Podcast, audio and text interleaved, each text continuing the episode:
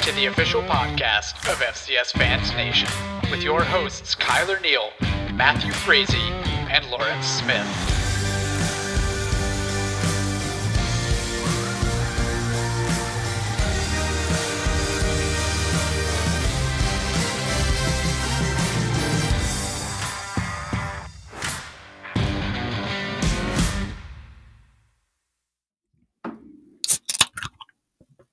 FCS Fans Nation.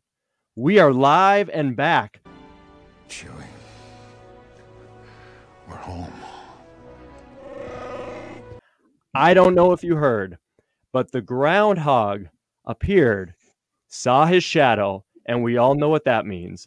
Three more months of FCS college football. Ladies and gentlemen, welcome to the inaugural spring season and spring episode of FCS Fans Nation, the official podcast, the official stream, the official video, the official everything.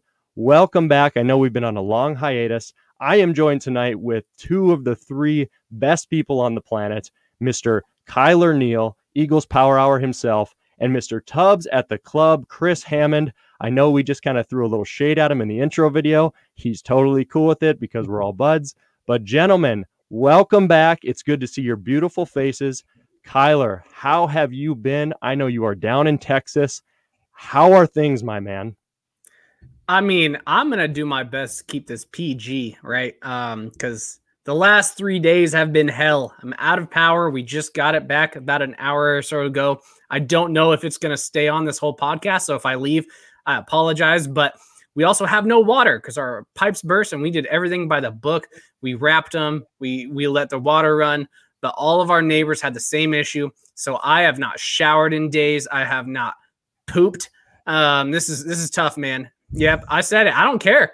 You guys know what I'm going through. We don't have enough water to actually, you know, fill up the toilet. So, man, it's it's it's not fun. It's not fun, man. But I'm glad to be on here with you guys.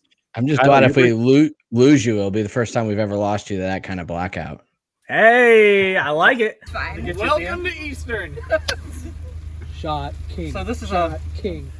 Mr. Tubbs at the club, Chris Hammond. And it, I'm glad you're doing well, Kyler. Thoughts, prayers, positive vibes to everybody down in Texas. I hope you guys make it through it. That's no easy thing. You just don't have the infrastructure like we do up here. So I hope you guys are doing well. And I hope everybody gets through it strong. So, uh, Chris Hammond, how are you doing, my man? How are you this Uh, evening? You know, I could have been better. I'm kind of upset that Kyler is able to fix the tampered pipes I did above his shower. Um, but you know, things could be better, could be worse. We are 10 days from Big Sky kickoff. We are like three days, two days from FCS, you know, full slate of kickoffs.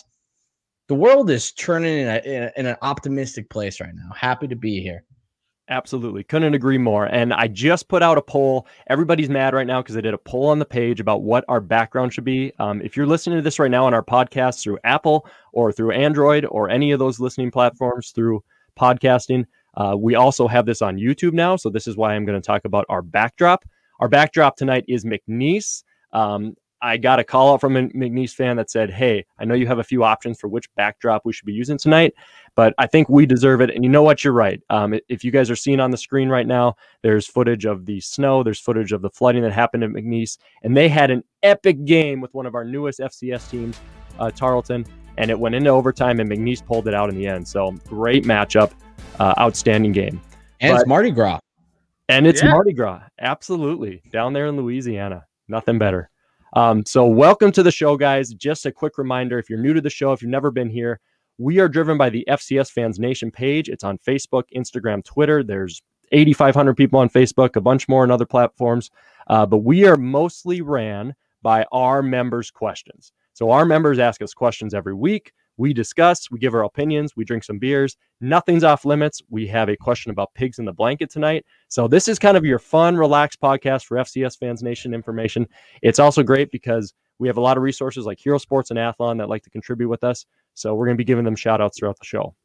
But number one, guys, let's get it going right away. And I want to start with Mr. Brandon Anderson's question. It's phenomenal. Um, on a scale from one to Minneapolis Miracle, how hyped are you for the spring season? Steps into it. Pass is caught. Diggs! Sideline! Touchdown! Unbelievable! Vikings win it! Kyler, what do you think, man? Are you ready to go? Yeah, man, we are. What, what's the Minneapolis Miracle? Is that you know the 1980 team? Oh, Stefon Oh, Diggs, you baby. 1998 Vikings up here. I'm not a Vikings fan, but people Good. they get worked up, man. Because I'm gonna do one step above. We're we're going the Miracle, the actual movie, the 1980s Olympic team. That's how pumped I am. It's been way too long without football. Like this fall season was was you know I got to watch my FBS teams, but half of them were even canceled because I'm a Pac-12 guy. So so it was a brutal long off season. And the worst thing is I'm an Eastern Washington fan. We had a letdown season last year. We don't typically have you know two letdown seasons at least since I've known Eastern was in college. We have never had two letdown seasons in a row. The fall was a letdown season. We didn't play any football. It's been a full year pretty much. Um, I'm really excited for this spring. It's it's not ideal in terms of what I really wanted. Um, you know, only a six game schedule for my team, but better than nothing. So I'm saying we're we're defeating the Russians. That's how excited I am. Defeating the Russians. I love it. Uh, I have to admit, I was wrong. Uh, people on Twitter have been calling me out, and they're 100% right. I thought spring was not going to happen. I thought it was kind of just a placeholder to make us feel happy about the fall was canceled. I was saying things like cancel it, people are opting out. I was not the optimist. So I have to take the loss on this one, guys. Um, and now that it's actually here, and like I'm going to be in the dome on Sunday watching Youngstown NDSU, catching up with all the other games that are happening, that huge matchup on Friday with SDSU, UNI. I mean, I am Jack. Like all the jitters are back. I was thinking I could just be like, let's cancel and go through the fall, but I'm pumped. So um, that Minneapolis Miracle gives me uh, shivers and every time, even though I'm not a Vikings fan. And this season, this spring season's doing the same thing. I'm excited to get back at it. So, and Chris, uh, obviously with Idaho, but around the Big Sky, you're coming into your guys' uh, next FCS season at this level. You ready to go, man? Yeah, I mean this this feels like one. You know, Kyle already rubbed in my face. I, I wish seven win season was a letdown. I'm not quite there yet. I'm here to represent all you other FCS fans out there that don't have an eight out of nine national championship or like six conference championships in the last year or Duke Dog D Law, who's got three national title appearances. I'm here for you guys. Like, here we are. We're your average FCS fans. If I'm throwing it in right here, we already pissed like pissed off Minnesota. What's hit Wisconsin? This feels like Russell Wilson in the 2014 NFC Championship game against the Packers, coming out of nowhere. Didn't think it was going to happen. Absolutely impossible. Yet out of nowhere, things start lining up. Next thing you know, Jermaine Kearse sliding touchdown. Seahawks re- return to the Super Bowl, and we won't touch on what happens after that moment. we won't bring it up. So, Chris, just for all you guys out there, Chris is for the average fan. So, throw Kyler and Lawrence and I overboard. Chris is there for the average guy, average man or woman. He is there for you guys. Joe, That's- average vandal. That's the reason why we had to bring Chris on. You know, people were starting to comment. All you have are the winners. You have the You three top programs of the decade. We're like, you know what? Just because of that, we need to bring on someone who is a complete letdown. That letdown is Chris Hammond, and he is the new admin. The letdown is here. The average fan is here. We are ready. We are Yeah. ready to go, guys. Amazing. Um, let's start rolling into some questions, boys, because we actually got some great ones from some of the people on the page. And let me just brief, like I always do. Brandon Anderson was just a pop up. I can nail that one. But if I butcher your name first or last, I'm also sorry, and I also did not intend it. So, last names are not my strength. I'll try my best. Okay, guys. But let's kick it off right away with Mr. Scott Moody. Love this question from Scott. He wants to know who were the surprise teams that opted out of the spring season and what were their reasons? So Scott's really curious in terms of obviously we had some surprises. We had actually quite a few teams still in it that we didn't expect. Who were some of those surprise teams for you, uh, Chris and Kyler, right off the bat? Chris, what do you think, man? What kind of shocked you as you saw teams dropping out? You know, I know everybody around the country is going to expect me to say Montana. Uh, I'm on record for saying I didn't think the Montanas were going to play in the spring. Uh, the team that really shocked me, surprisingly, was Northern Colorado. For the people that follow the Big Sky, Portland State, Sac State had opted out in October. Portland State, Montana, and Montana State, all on a president's meeting, decided they talked who wants to move forward. Montana, Montana State, and Portland State all said we're out. Great, we got it. Everybody else is going to move forward. They're redoing the schedules. They got everything all lined up. And then, like six days later, Northern Colorado all of a sudden decides that they're not going to play. The reason they gave was player safety. They did not all of a sudden within six days realize that their players were less safe than they were six days ago. So for me, that one just came as like a what's really changed within the last six days. So that one really irked me. And then also right now, the Georgetown Hoyas being the only team out of the Patriots to not be playing. Shocking. Great call. Great call with that. I feel the same way with Indiana State. They kind of did the same thing in the Missouri Valley, came out of nowhere. They were ready to play, and suddenly they're dropping out. Um, a big generic cop out answer for me is I would say everybody, because you guys know I was the downer of like this spring season's not happening. So I'm shocked that I'm more shocked that there's this many teams playing than teams opting out. I'm surprised that we're still aiming for a playoff, but that's all good things. That means that things are moving forward progressively with COVID throughout the country. So that's good stuff. So I'll take the hit on that. Um, I but Indiana State did surprise me. I thought the Valley would get all of them. So Kyler, what do you think? Any different different opinions on that? Yeah, I might actually say the whole MEAC. The the MEAC just canceled, you know, the whole spring season, and it's a bummer because they finally got an auto bid again. You know, this spring there's no celebration bowl you know, they finally get an auto bid. We were going to see North Carolina A&T. We were going to see someone from the MEAC And all of a sudden, you know, six of the nine teams canceled. Um, pretty last minute. I mean, there was a couple that canceled a while ago, but some just started canceling within the last couple weeks. And then what was it? Just the last few days, the MEAC just decided, all right, six of the nine teams are canceled. We're not, we're not playing. Um, so I think that's the biggest surprise just because – we were looking forward to seeing, you know, a conference in the playoffs that we typically haven't seen since 2016. Um, you know, the Celebration Bowl has been in there, and we haven't had anyone from the MEAC as an at large since 2016, I believe. And I think it was North Carolina a&t i think they played UNI, and uh, it wasn't a pretty outcome. So I know they wanted to, um, you know, go in there, show that they can compete with the top dogs before they go to another conference. But um, yeah, man, I, I was just surprised. But the good news is, I guess we get one more at large. Absolutely. Yeah. It's, you know, it, the good thing is, is that we're still pushing forward with what I would say is the majority of teams. I know Sam Herder through Hero Sports has been updating. Here's our opt outs, here's our opt ins. And it looks like we're overwhelmingly still up there. So I think we're 30 something of opt outs with the 35, 35 opt outs. 35 opt outs. Yep. So we're still looking good. I think we're going to, we've learned a lot from the FBS and we should be able to move forward. So hopefully that answers your question a little bit, Scott. Uh, Bruce Edmondson my man from Jacksonville State, this is a really good question because it's something I'm passionate about. Um, he wants to know halfway through the 2020 season, is your top 25 right now based on the year's performance from 2019? Or are you considering all these other factors? He wants to know if 2019 weighs heavily into your current top 25. And I'll just say personally, I always take the last year and kind of throw it out. It doesn't mean a lot to me the roster and what returns with production plus coaching means a ton for me.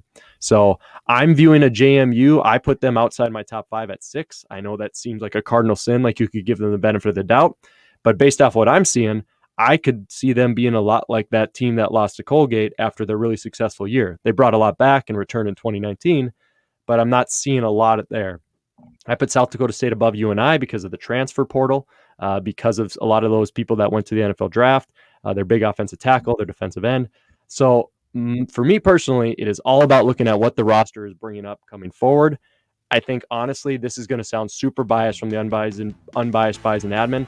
The only benefit of the doubt at this point until we're proven wrong is NDSU. Um, I could be corrected by folks on that, but besides that, everything else, it's hard to not give a benefit of the doubt. So, uh, what what do you guys think about that? How are you preparing your top twenty fives?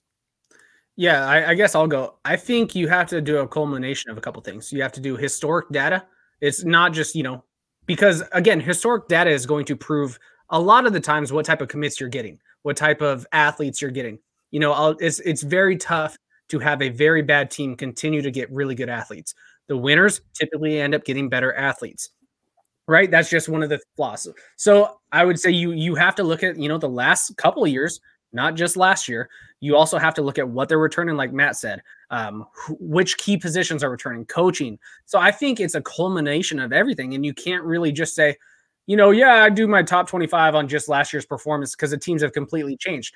But I don't think you can completely throw out last year's um, standings or anything like that. You have to look at what what this team did last year. What did they do in 2018? What did they return from these two teams? What type of recruiting did they get the last couple years? What type of coaching has changed? Um, what you know, and and see what they're all bringing back for this spring season. Now, like for instance, Jacksonville State's. I had them probably outside of my top 25, and I'm not that impressed with their out of conference record, but they got to play. They are going to be more prepped than any other team for this spring because they played the most games that are actually coming and playing this spring. That bumped them up in my rankings um, because they are going to be prepped. They got a lot more practice than most of the teams in the FCS. They are they should be well prepped. So I don't think it's just a yeah, it's last year's performance, or it's even just who's there returning. It's a culmination of tons of different aspects that you really have to analyze, put in your top 25. Oh man, this is gonna be my last time on the show. So I have North Dakota State at number three. And I have James Madison at six or seven. Because as you said, typically I think when you do a top 25 poll, you do have to take a little bit of the previous year's, you know, results into play. It's only about nine months old. Nine, you know, 80%, 70, 80% of that roster is coming back for most teams, um, if not more.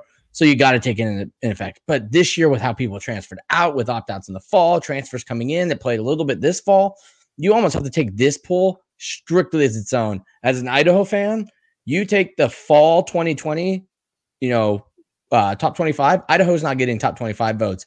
Now we're getting top 25 votes because things have happened within our program over the last calendar year and a half since we've had football. So I think a lot of people are viewing what's going on. My reasoning for NDSU being it's been so Trey Lance. Yeah, I get it. It's NDSU. I'm the new kid on the block here. I think Noel, Zeb Noland's got a shot, but for me, he's got to kind of prove it before I'm just going to give NDSU the one.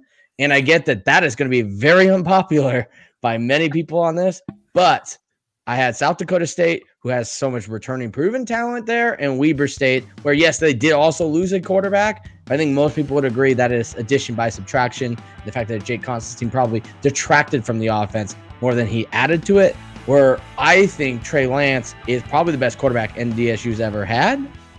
So I think you can expect that maybe a natural step back. Three might be overzealous, but I'm trying to correct for the uh, the flow that is the the FCS fans nation voting. I want to ask Kyler about that uh, quarterback thing that Chris brought up because I think it's a really heavy point. But even on that NDSU thing, be aware that NDSU will have three new starting offensive linemen. Uh, Phoenix Sproles is out, you know, so you got another receiver behind Christian Watson. They do return quite a bit for like their top corner, a top safety. They have new linebackers coming in. Uh, so there's a lot of different dynamics for NDSU. So you're not totally off to think like, oh, maybe they're not number one. So it shouldn't just have to be a straight justification. But um, I want to move on to the next question, but I do want to get this quick from you, Kyler. How big is the quarterback? Zeb Noland, SDSU's in a quarterback competition right now. Weber State, we're unsure how they'll perform. JMU, a new quarterback. UNI, we believe will have one of the better quarterbacks as redshirt sophomore coming in. You got guys like Undercuffler at Albany coming back. But these top teams are all going to have quarterback questions where someone like you guys at Eastern do not. So how much does that weigh a factor? I just want to get your thoughts on that real quick. East Eastern's the only school in the Big Sky returning a quarterback. That's what's right. nuts is the quarterback turnover is being massively underplayed. Which one will step up and which one won't could honestly tip balances in terms of who wins the national title. So at the end of the day, I think the quarterback returning, especially if he's a good quarterback, let's throw out Jake Constantine. Sorry if you're listening, Jake Constantine. We're going to keep bashing you. Uh, but if you have a really good quarterback and they are returning, that automatically puts your team in the right step forward. It is really tough to replace a quarterback. Now, here's the one thing I disagree with Chris Hammond. I have doubted NDSU's quarterbacks um, time and time again. I'm not doing that. It's their system, it's their coaching, it's their everything. Um, Zeb Noland is going to be a top tier quarterback in the FCS level day one. I just I can't put any doubt on it anymore, even if I haven't really seen him perform. I mean, I put NDSU what at like three last year and then they went undefeated. Those bastards. I just can't do it. They've proven me wrong time and time again. There's only been one season where I've gotten it right, and I put them as not the number one seed in 2016. I was like, they're not gonna. Re-. That's the only time I've ever gotten it right. So, um, North Dakota State. Typically, I agree with Chris on everything he said. Besides, there's an exception, and it's North Dakota State. But yeah, having a quarterback returning, especially in the spring season, that actually doesn't count to their eligibility is even better because now, like uh, for instance, an Eric Barriere, a Zerrick Cooper, These are top tier quarterbacks at the FCS level. This spring doesn't count. They're already juniors or seniors, I guess. Um, this is basically going to act as a junior. They get to come back in the fall if they choose. This doesn't just help the spring, it helps the fall. But having a returning quarterback already increases your chance of having a better season than having a new quarterback. Now, that doesn't mean having a new quarterback doesn't make it perform better. Like Chris said with Jay Constantine, Weber State is going to have an upgraded quarterback no matter what. But at the end of the day, their offense still hasn't proven that their quarterbacks can do anything. So um, it's different. But yeah, having a quarterback returning is a step up. My one thing I will say is I believe Quincy Patterson, the Virginia Tech transfer at North Dakota State, will have the job in the fall. And that's when I think NDSU you're going to see absolutely be unquestioned number one again. I just think Zeb Noland is not quite Quincy Patterson. And at the end of the day, the number three ranking is only bad for a school like North Dakota State. Most teams would be thrilled to be number three. Facts. Yeah, you're you're right on that. Uh, great stuff, guys. Hey, moving into, I'm going to combine two of these folks because I think they kind of play off each other. Two of our best fans out there, Jamie Williams, who we did shots with and hung out with in Frisco, great guy. Hope to do the same with Joshua Hoffman, combining their stuff a little bit. Um, Jamie Williams wants to know. I think most agree that NDSU is number one and two and five in some order. You've got some JMU, you've got SDSU, besides Chris, um, and then you know Weber State. He wants to know of a team that you can kind of see as being that right now being undervalued that could have a potential playoff run. Um, and then Joshua Hoffman's question is very similar to where who's the underdog story and is it more likely this season? Um, mine's not really an underdog, Joshua, to kind of roll into my thoughts, but I am going with Sam Houston, who Hero Sports currently has top 25 right now. I'm going to cheat and look up, but I wrote this down because I was very impressed by it. 2019, they were six and five. The defense gave up 16 and a half points a game in 2019 and five losses. You ready for this? 39 31 to FBS New Mexico, four point loss to UND, three point loss to Lamar in overtime, four point loss to ranked Central Arkansas, three point loss to Northwestern State. Also had a quarterback who was injured quite a bit during the year. And I'm like, okay, so losses all under 10 points, including one that was FBS, a defense which we were all really impressed by, returning head coach, returning quarterback. That to me spells a recipe for somebody who could have a really successful spring season. And I'm not saying national title. Everyone's queuing up jokes right now for Sam Houston getting crushed in the semis or something.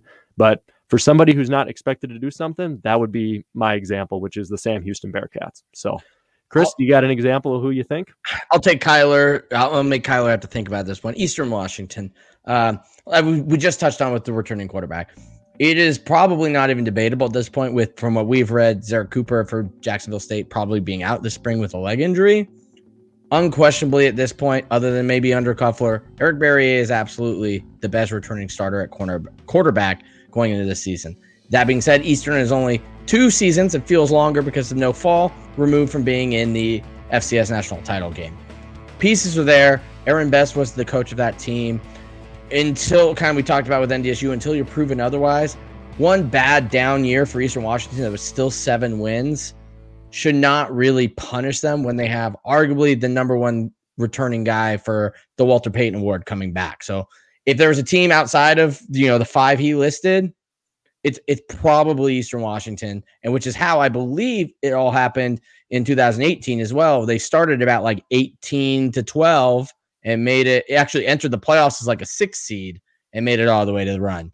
Would not be shocked if the exact same thing happens this year. Five and one going to the playoffs because they don't play or they don't play Weber and Weber goes six and zero, and they kind of make that surprise run where it seems like an underdog, but they're absolutely not an underdog. I mean, we were a three seed, but who's counting? you. uh, no, I actually think those are all good picks. For one, I know a lot about Eastern Washington. I know what they're returning. We also have a fairly easy schedule that is favorable. Now, Idaho should be improving, but it, I, until they prove me wrong, I'm not going to count that as a loss yet. Okay. Um, now, I think Matt, if, if we're looking at a team that is maybe under the radar that shouldn't be, I think your pick is perfect, especially because I went to a Sam Houston game and they shut down the best quarterback in the Southland. Um, they they he scored zero points. Like they shut them down. The defense is so improved compared to the Sam Houston we've seen in recent years. And they had their third string quarterback, like you mentioned. It wasn't just one quarterback injured. They had a third string quarterback, and they started running the wildcat with their wide receiver who's never really taken a snap. I think Sam Houston is on the rise. This season, though, man, I don't know if I can really say who's going to be a dark horse because there's only five at large bids.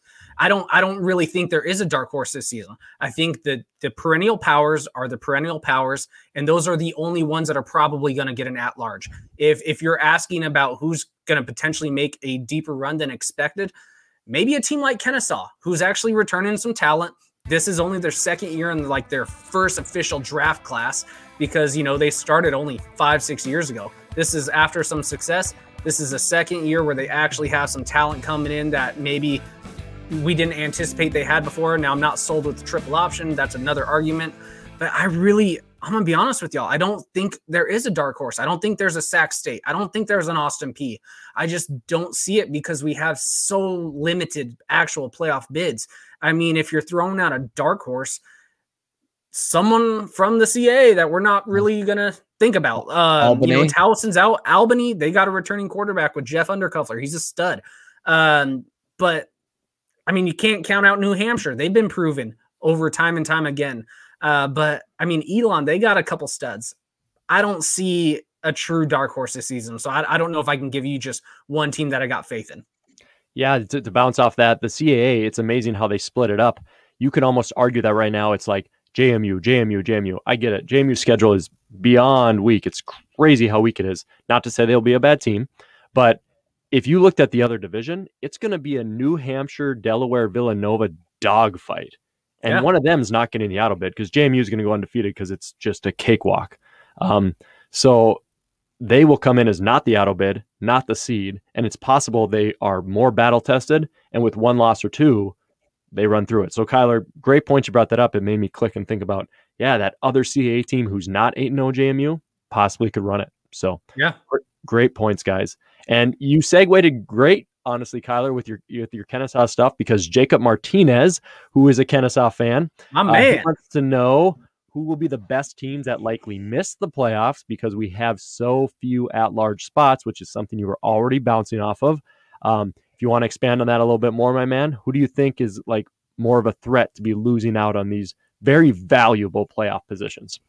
So it, it's going to be crazy. Um, for one, I'm not going to say the Big Sky because you know two or three of the top tier teams left. You know they're not they're not playing. So I, I don't think you know we really even have an argument to send three teams in if we wanted because the strength of schedules are so weak.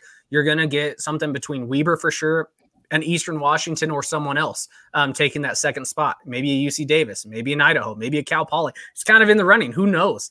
But um, teams that have left out. Here's the deal, man. I think the OVC, pending on what JSU does, if they run through the OVC, you might get a SEMO that's completely left out because there's only five bids, and they should be a playoff caliber team.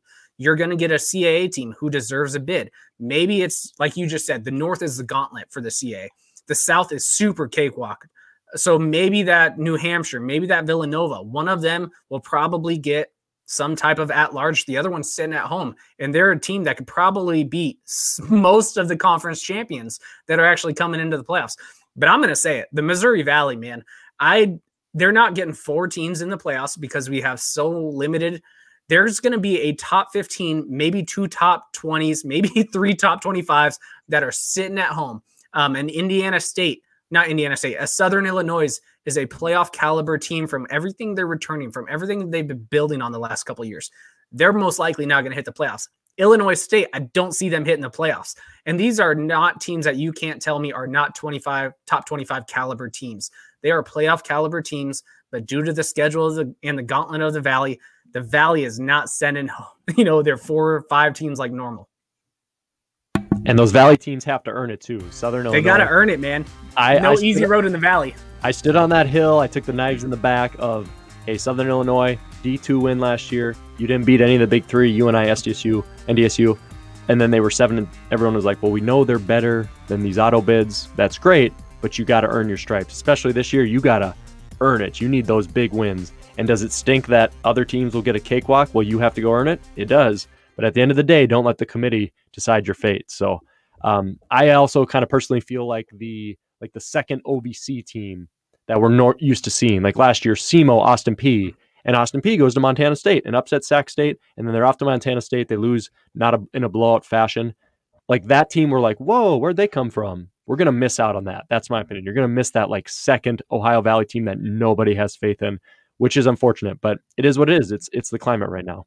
So Chris, is there anything else we're kind of missing for who we could not be seeing in these playoffs? Somebody, something you're passionate Yeah. about, my man? So obvious, obviously, it's going to be the fourth, third, and third spot of the CAA Missouri Valley, and you know where, where they would usually get a bid, and they're not going to. They're going to be good teams that aren't going in. The one I think isn't getting enough coverage, as you kind of touched on, is the two from one of those conferences that usually gets an AQ that you don't really expect. And in my opinion, it's going to be the Big South, and it's going to be either Monmouth or Kennesaw. People forget Monmouth won the Big South last year, and Kennesaw got the at-large bid. These two teams have had probably over the last two to three seasons a really good battle at the top of that conference. There is no way that conference is getting an at large bid this year, which means one of those teams, which is actually a pretty good team, most likely, could be Kennesaw. Even though we have more Kennesaw fans on the board, that carries more weight. And people forget that Monmouth is a pretty dang good team on their own accord. And one of those two teams will miss the playoffs while one of them goes in. Will they make a deep run? Probably not. But somebody will be at home watching the other one week uh round one. in a regular season where the scheduling is not fair, it has never been more critical. It's just absolute. It's going to be insanity. I hate to say it. It's going to stink for a lot of fans and a lot of fan bases, but it's going to be a lot of fun. I mean, imagine if NDSU loses to an SDSU UNI and I, and and that other team's undefeated, the the narrative will be does NDSU make the field? Now they probably still do, but we can at least talk about that. When have we ever said does NDSU make the field in the last decade? Like we we don't do it. You could they could have lost two games. We're gonna have opportunities to have a lot of fun uh, with this with this spring season. Unfortunately, it's going to come at the cost of some fan bases' hearts. So, uh, great question. We appreciate that, Jacob. Awesome stuff. Uh, last two here, guys, before we get into kind of some of the non-serious questions, as you know, we like to do on our podcast. Uh, Brent Evans, awesome fan on our page.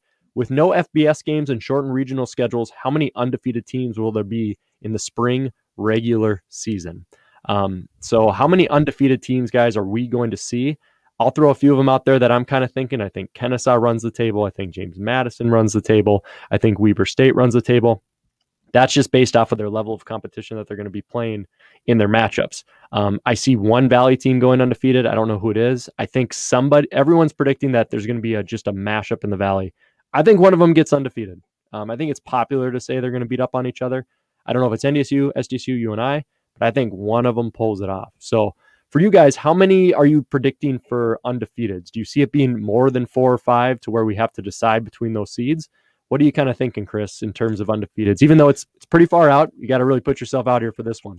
So the the big three have basically set it up right so that their top playoff caliber team gets a spot. It's no secret when you look at the Big Sky. There's a reason why Eastern Washington and Weber State are not playing each other. The Big Sky's hope is both teams go six and zero, and they can guarantee a six and zero Eastern Washington that shares the title with Weber, even though might not outrank them in the playoffs to get the AQ, will get an at large.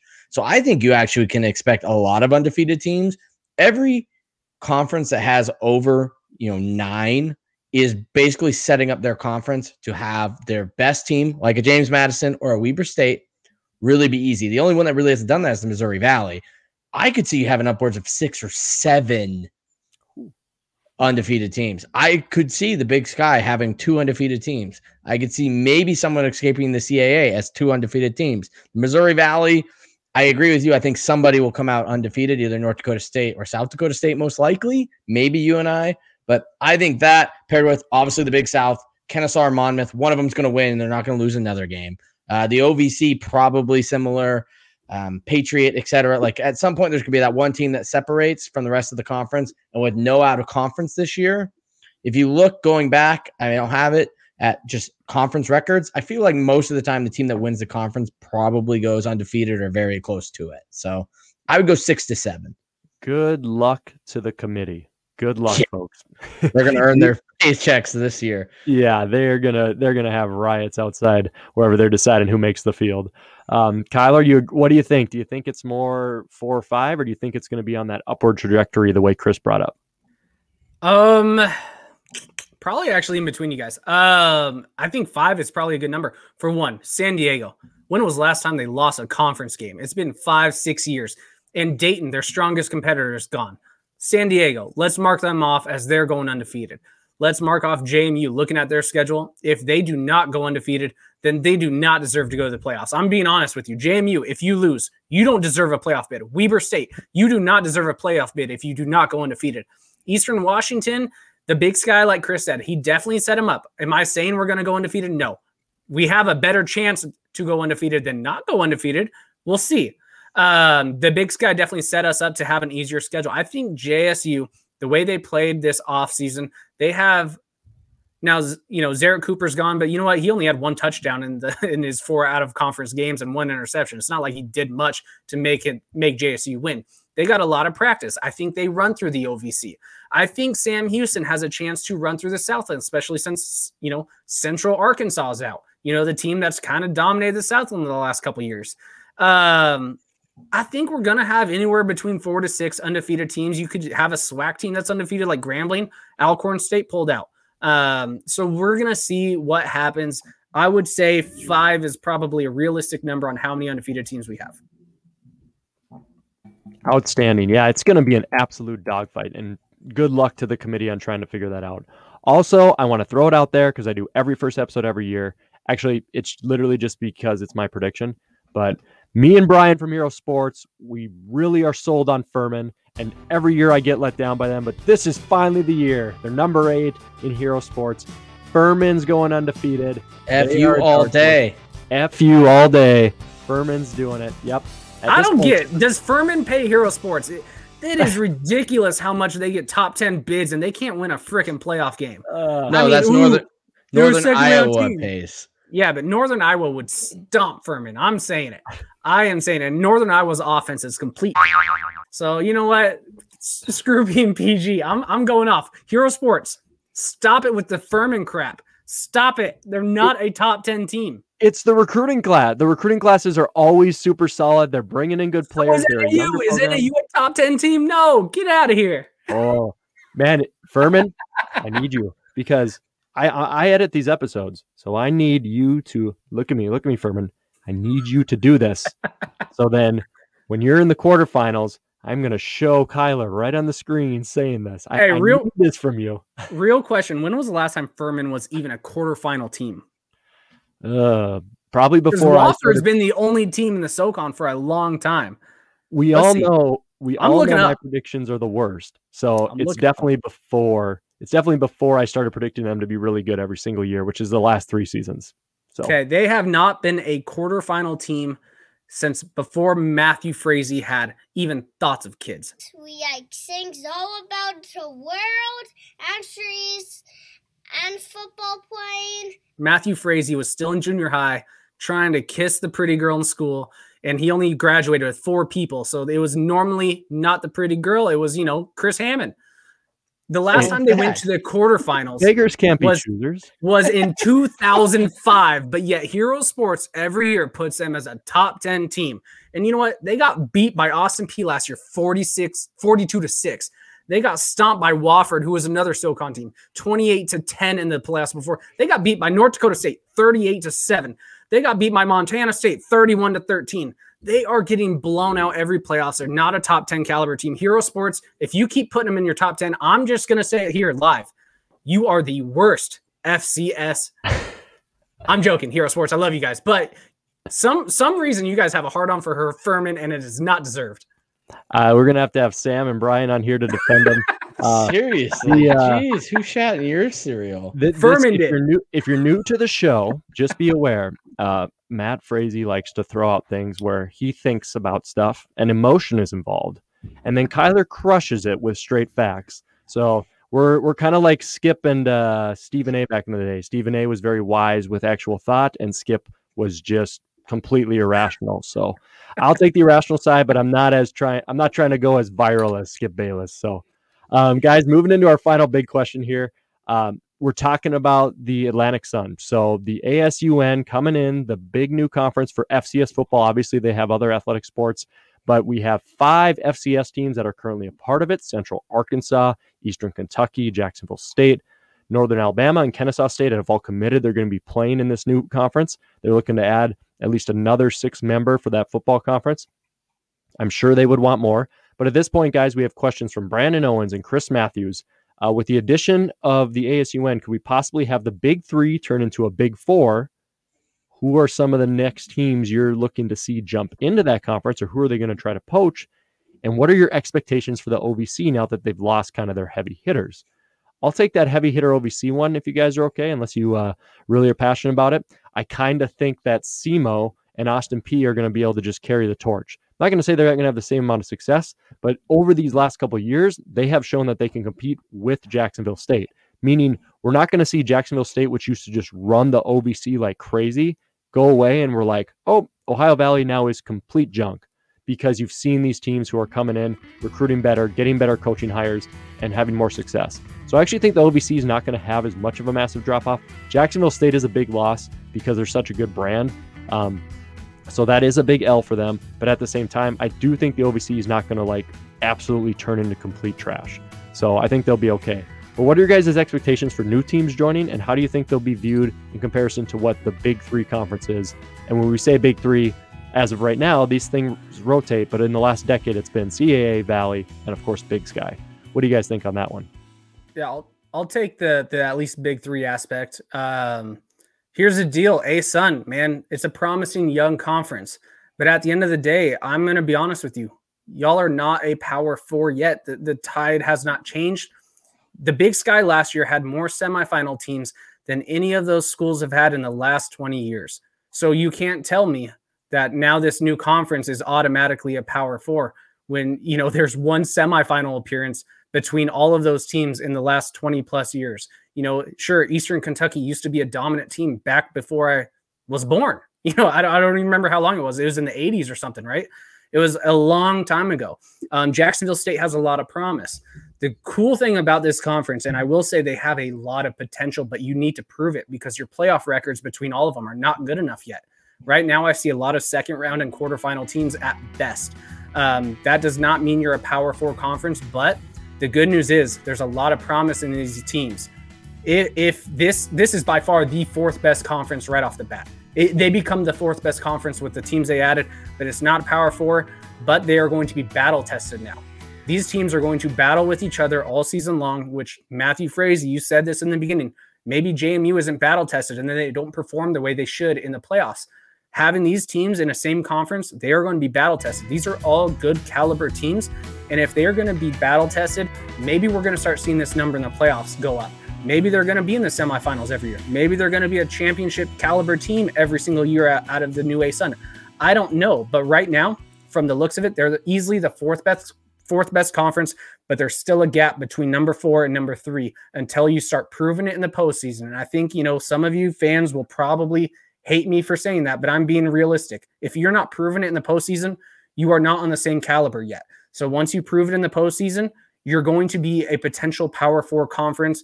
And when you guys are battle tested, you guys should have better postseason results. So I'm excited. I think there's a lot of potential to eventually be the Power Four conference, but right now there's still a big gap until you guys start proving it. I really like what you said in terms of the battle tested and battle tested in recruiting and coaching hires too because yeah. now they're going to have to push each other in those things. They can't just be like, we're top dog, we're top dog.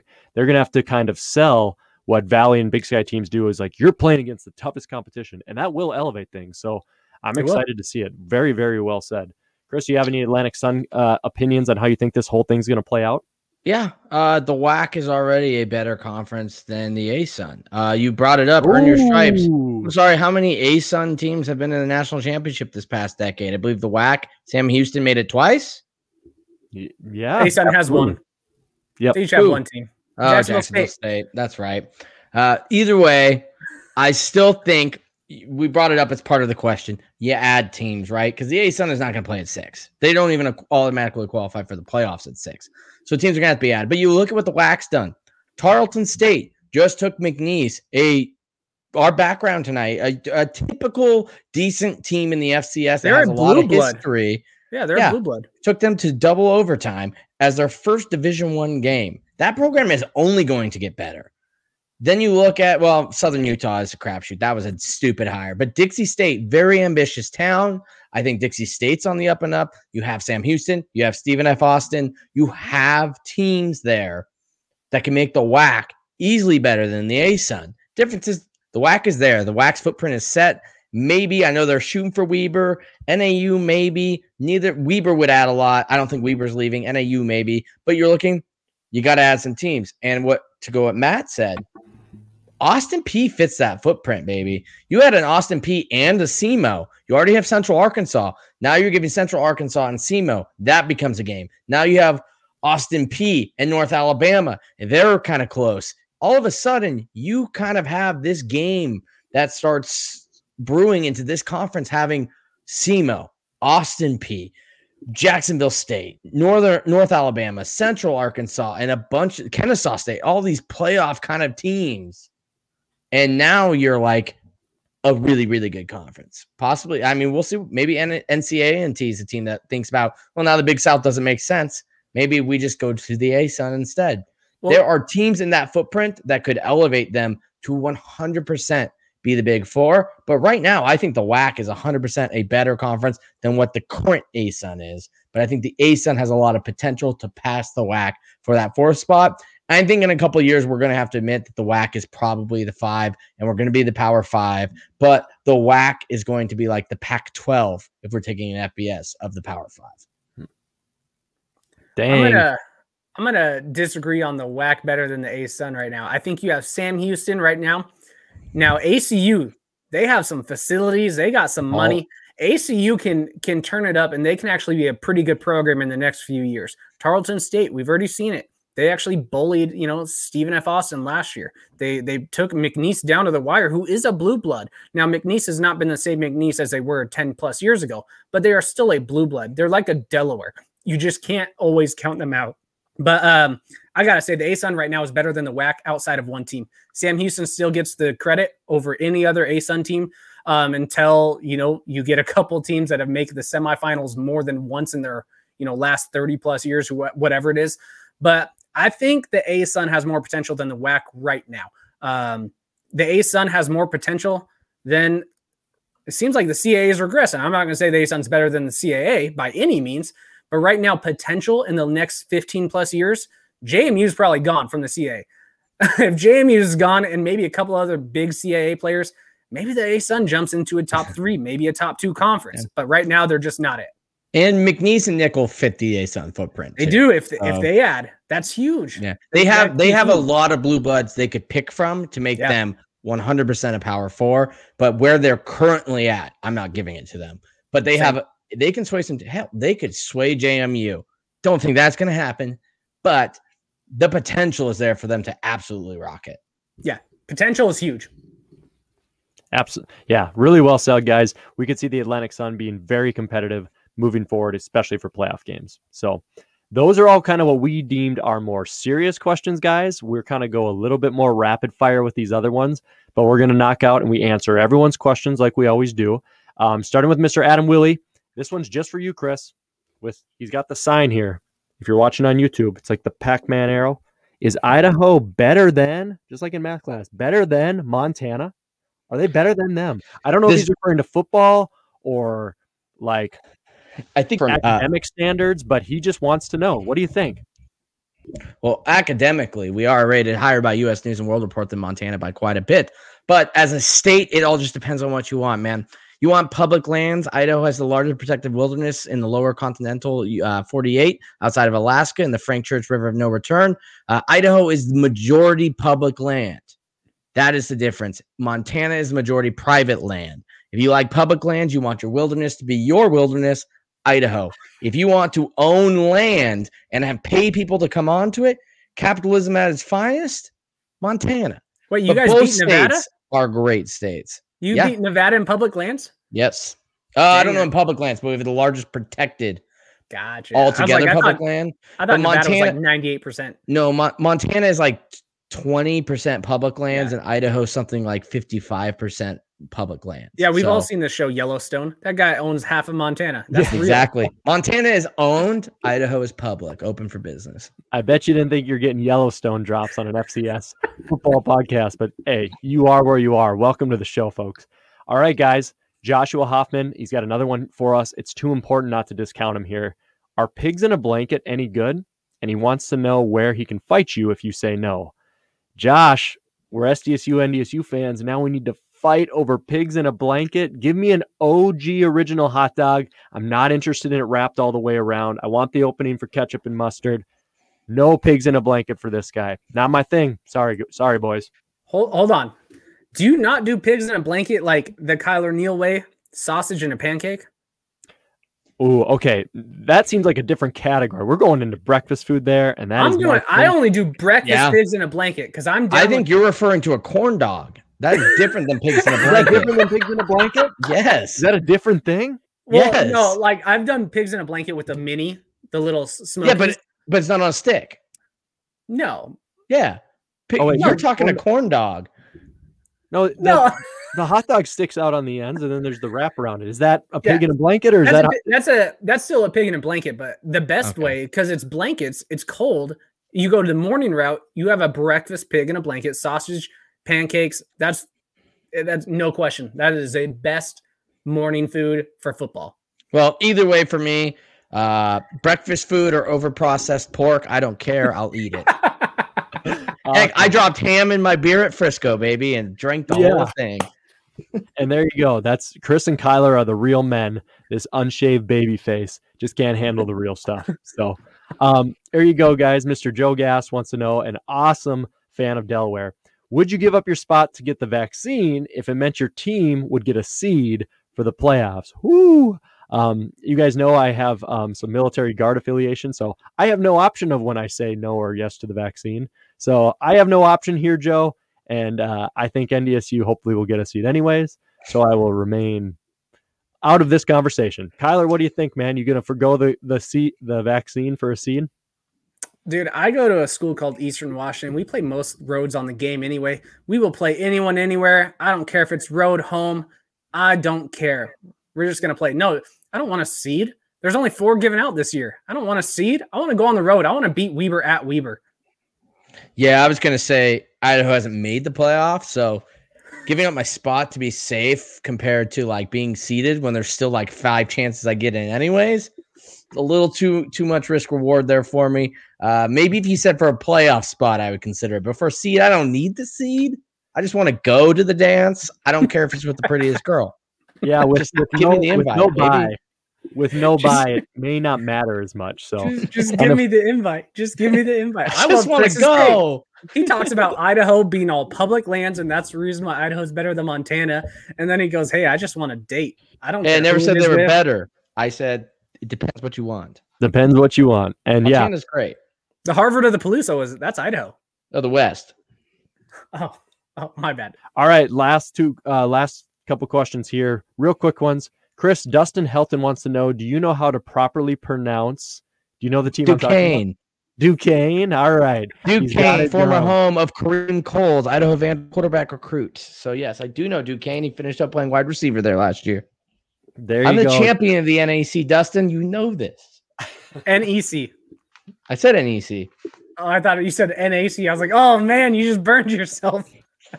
my bad. I The, misheard. the beer might have slurred, but I meant NEC. If it did say NAC, Northeast Conference, Eastern Conference. Northeast, love it. The man, the man knows many areas and many public lands and private. Um, Mike Hallgreen wants to know. He wants to know: Are there going to be spring ball, ball games televised? It sucks for him as a Grizz and a Cats supporter that they aren't doing any because of minus 21 degrees and bad weather and other factors.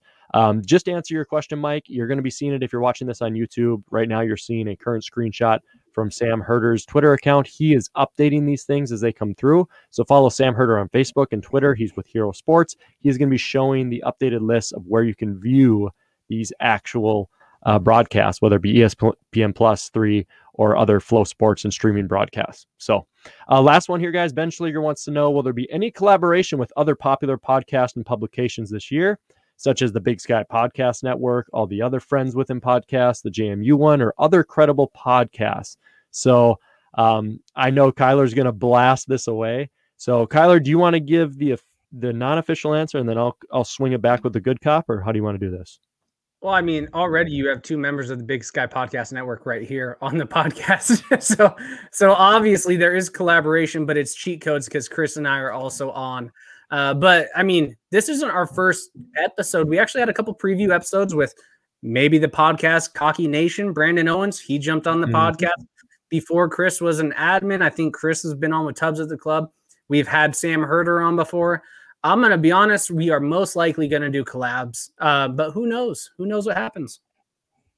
Perfect. Yeah, that's basically what I was going to say. We're going to try to, I'm going to amp this up quite a bit th- throughout the spring, guys. We're going to do interview, individual one on one episodes with some people from our page. We're going to be do collaborations with others. So be expecting some DMs. We're going to be sliding in and looking to bring some more people on the show, especially with this new StreamYard stuff we got going on. So, all right, guys, that is all the questions that we received. We want to just kind of wrap things up a little bit. We'll start number one with just a prediction for the game of the week, real quickly. And then, Chris uh, Hammond, are you interested in providing us with some betting lines after we do the game of the week? Not this week. No, it took me forever to find the spreads. I have a connection now, but we'll have to go week one with no spreads. Best of luck to you gamblers out there. No worries. Looking forward, guys, in the future weeks when Chris is on to a gambling segment. But just your guys' pick of the week this Friday, the big one. UNI, SDSU. Who do you believe comes out on top? Who do you think? What do you think the final score is? Uh, myself from the Missouri Valley, I believe UNI, while they are heavily predicted this year to do better, I don't know if they've improved enough with what they're sending to the draft and grad transfers to replenish that on such a short season. Uh, they didn't play in the fall if South Dakota State's quarterback play can be there, they have Pierre Strong coming back. I know they lost Cade Johnson. I am going to take South Dakota State in a close matchup, and I will say 27 to 21 South Dakota State. So, Kyler, what do you think, man? Game of the week, SDSU, UNI.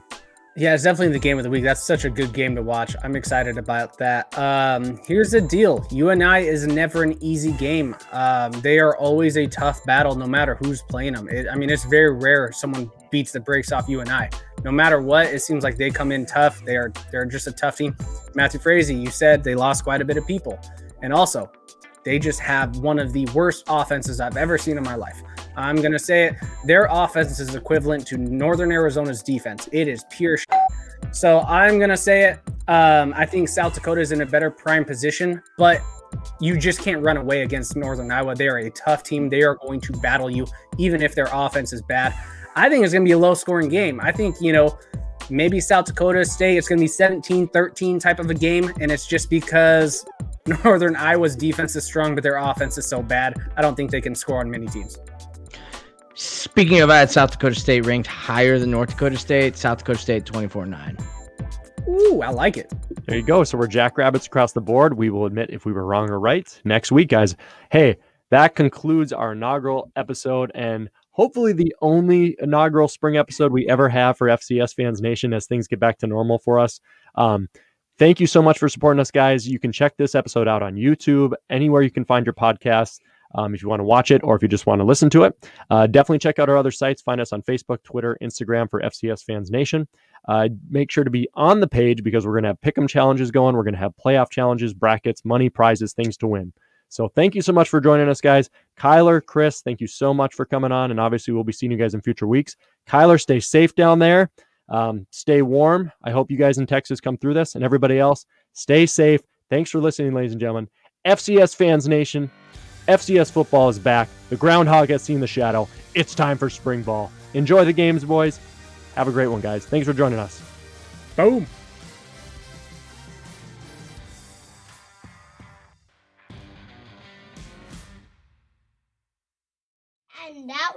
End of me. That was the end of me, Dad.